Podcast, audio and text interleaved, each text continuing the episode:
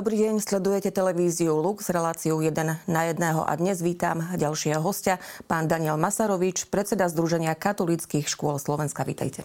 Dobrý deň, ďakujem za pozvanie do relácie. Som veľmi rada. E, telesná výchova ako povinný predmet v rozsahu troch hodín týždenne na základných školách. To je e, jedna zmena, s ktorou prichádzajú poslanci Národnej rady a s ktorou pani prezidentka nesúhlasila.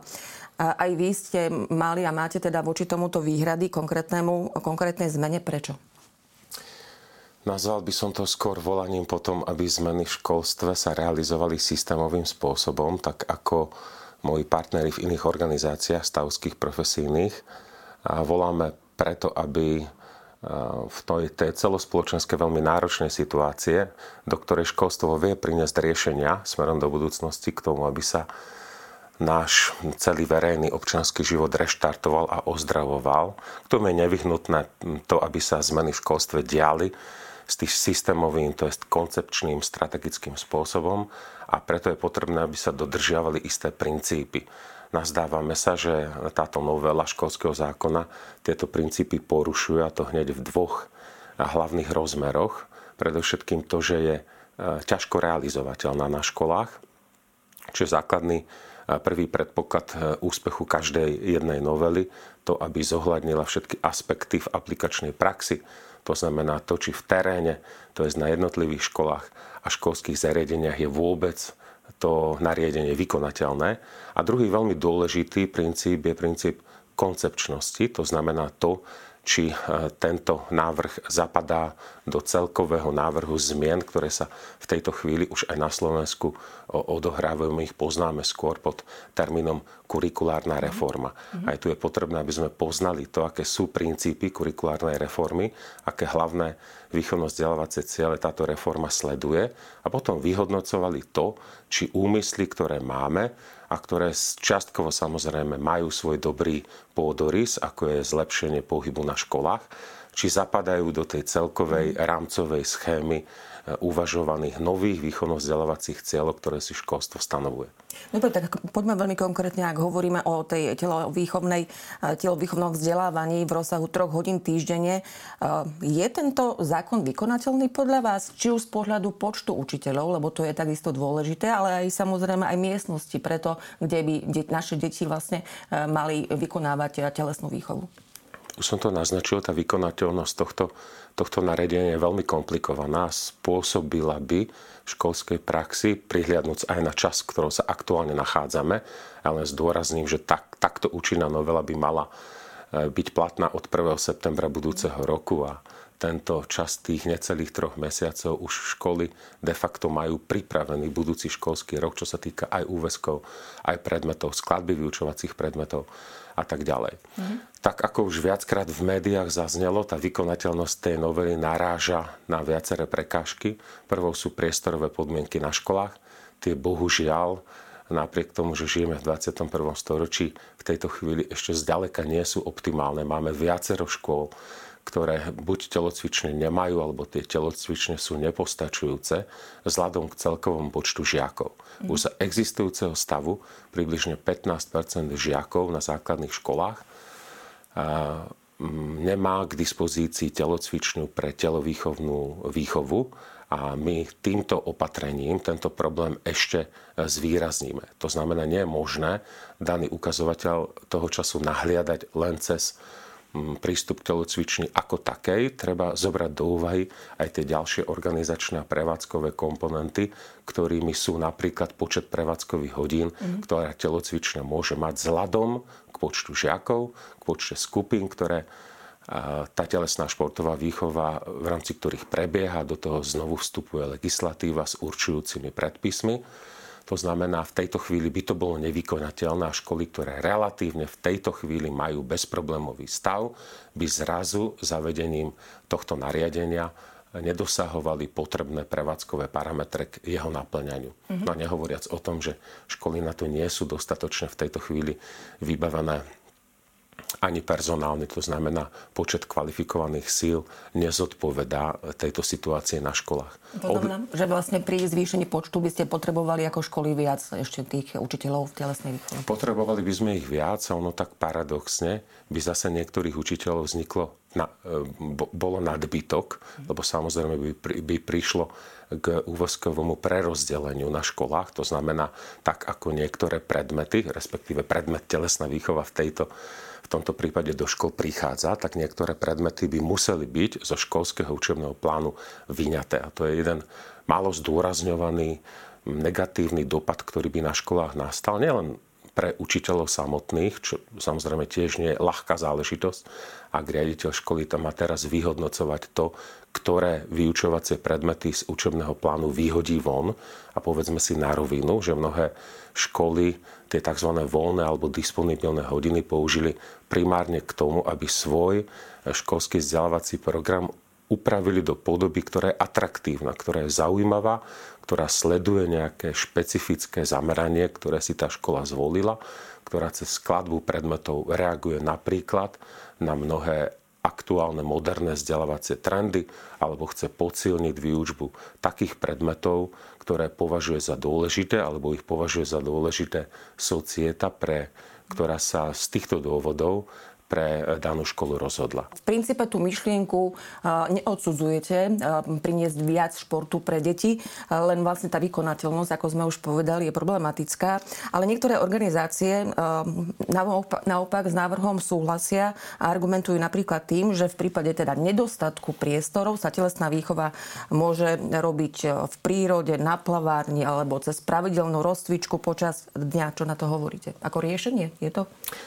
V prvom rade nik nenamieta to, že pohyb je na škole dôležitý a že je e, odpoveďou aj na množiace sa problémy e, duševného i telesného zdravia detí a má rovnako pozitívny účinok na kognitívne funkcie pre proces učenia.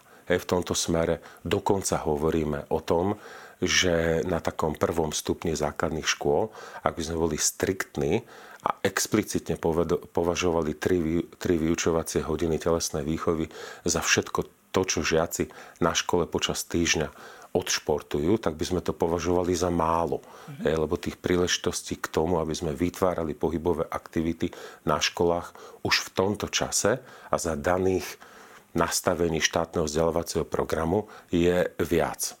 Hej.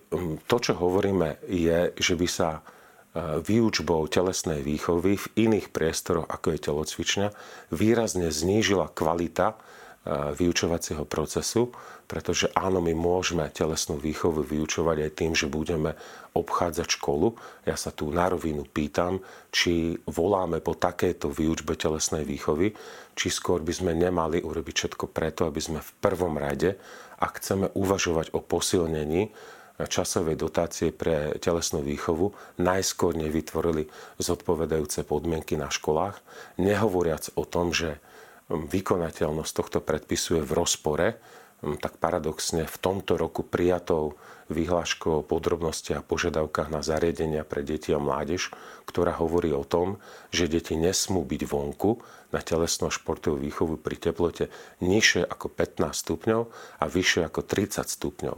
Ak uvážime tento fakt smerom k niektorým geografickým lokáciám v rámci Slovenska, tak nám vyplynie, že by to bolo nevykonateľné z, z titulu tejto vyhlášky.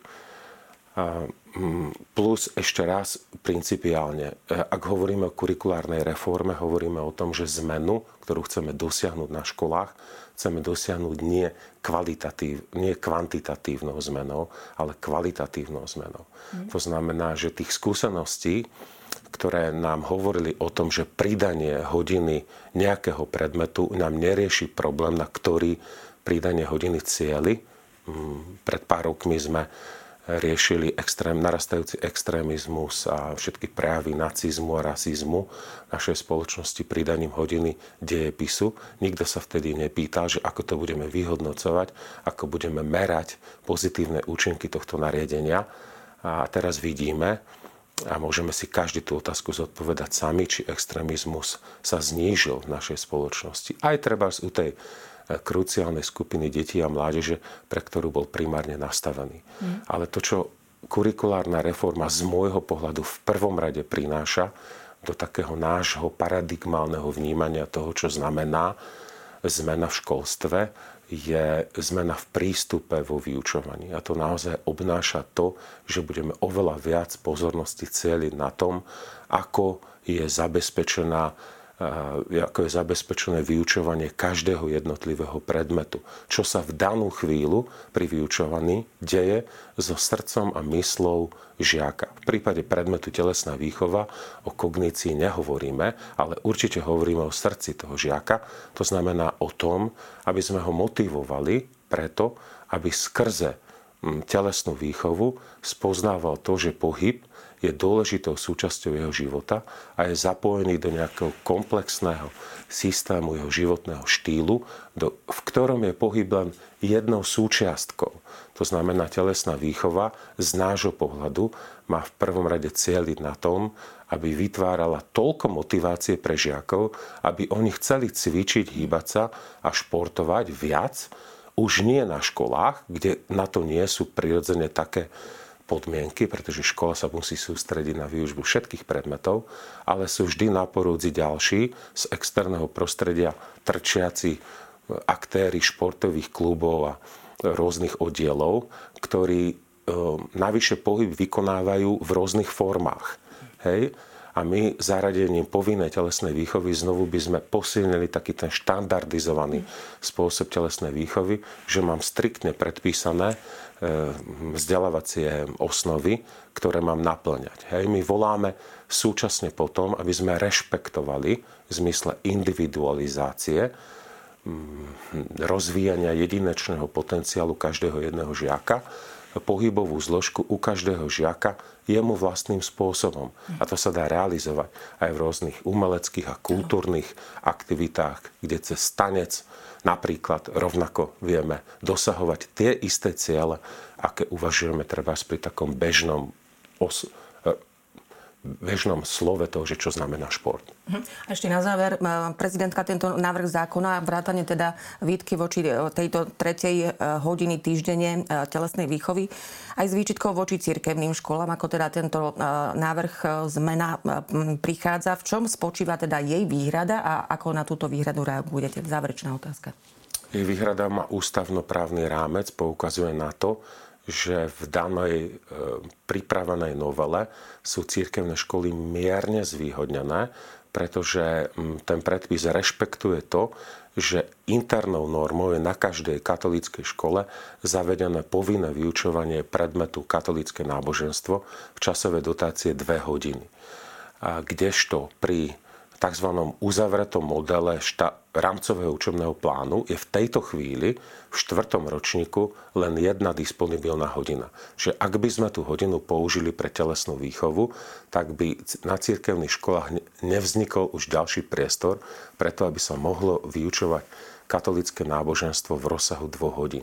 Čiže pani prezidentka veľmi správne poukázala v tomto prípade na porušenie tohto princípu rovnakého prístupu k rôznym zriadovateľom. A veľmi úmne rovnako poukázala na tom, že to, čo sa v tejto chvíli v parlamente deje, je bohužiaľ znakom toho, že nastavujeme hm, koncepčné zmeny v školstve nie na báze odborných e, zohľadnení jednotlivých expertíz, ale naozaj politickou, takou až smiešnou možno karikatúrou toho, že ako chceme zapôsobiť na ľudí znovu takým lacným, jednoduchým, plošným, síce v dobrom úmysle vykonávaným opatrením, ale opatrením, ktoré nemyslí na to, v akých dopadoch a v akých celkových reláciách a kontextoch sa celá zmena deje. Ďakujem veľmi pekne za tieto vaše informácie. Tak to bol dnešný host, pán Daniel Masarovič, prezident Združenia katolických škôl Slovenska.